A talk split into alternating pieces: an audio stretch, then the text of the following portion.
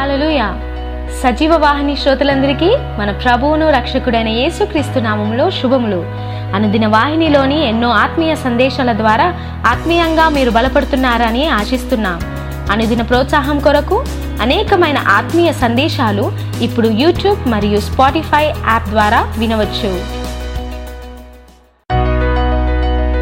క్రీస్తునందు ప్రియమైన సజీవహని శ్రోతలందరికీ మన ప్రభువును రక్షకుడైన యేసు క్రీస్తు నామంలో శుభములు తెలియజేస్తా ఉన్నాను. అనుదిన వాహినిలోని ఆదరణ అనే పాఠ్య భాగాన్ని ఈరోజు మనం ధ్యానించుకుందాం. కొందరు స్నేహితులందరూ కలిసి బహుమానంగా ఒక గాజు పాత్రను పోస్టు ద్వారా పంపించారు. అనుకోని రీతిలో ఖరీదైన ఆ పాత్ర రవాణాలో పగిలిపోయినట్లు నేను గమనించాను. వాటిల్లో ఒక కప్పు పగిలిపోయి ఎన్నో ముక్కల్లా పెంకుల్లా గందరగోళంగా అయింది. విరిగిన ఆ ముక్కలన్నీ తిరిగి సమకూర్చిన తరువాత అతుకులు మరియు మచ్చలు ఉన్నప్పటికీ అందంగా కనబడింది.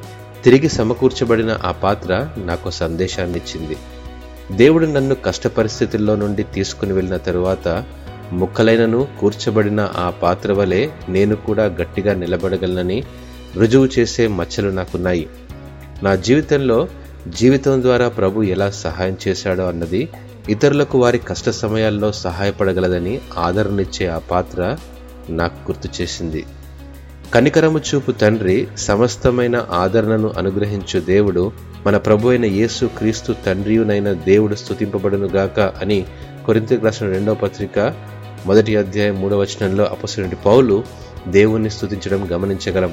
మన పరీక్షలను శ్రమలను ఇంకా మనలను ఆయనలా చేయడానికి దేవుడు ఉపయోగించుకుంటూ ఉంటాడు. మన కష్ట సమయాల్లో ఆయన మనలను ఏ ఆదరణతో ఆదరిస్తున్నాడో అలాగే మనకిచ్చే ఆదరణ ఎలాంటి శ్రమల్లో ఉన్నవారినైనా ఆదరించుటకు శక్తి గలవరమగునట్లు మనలను సంసిద్ధులను చేసి ప్రోత్సహిస్తుంది.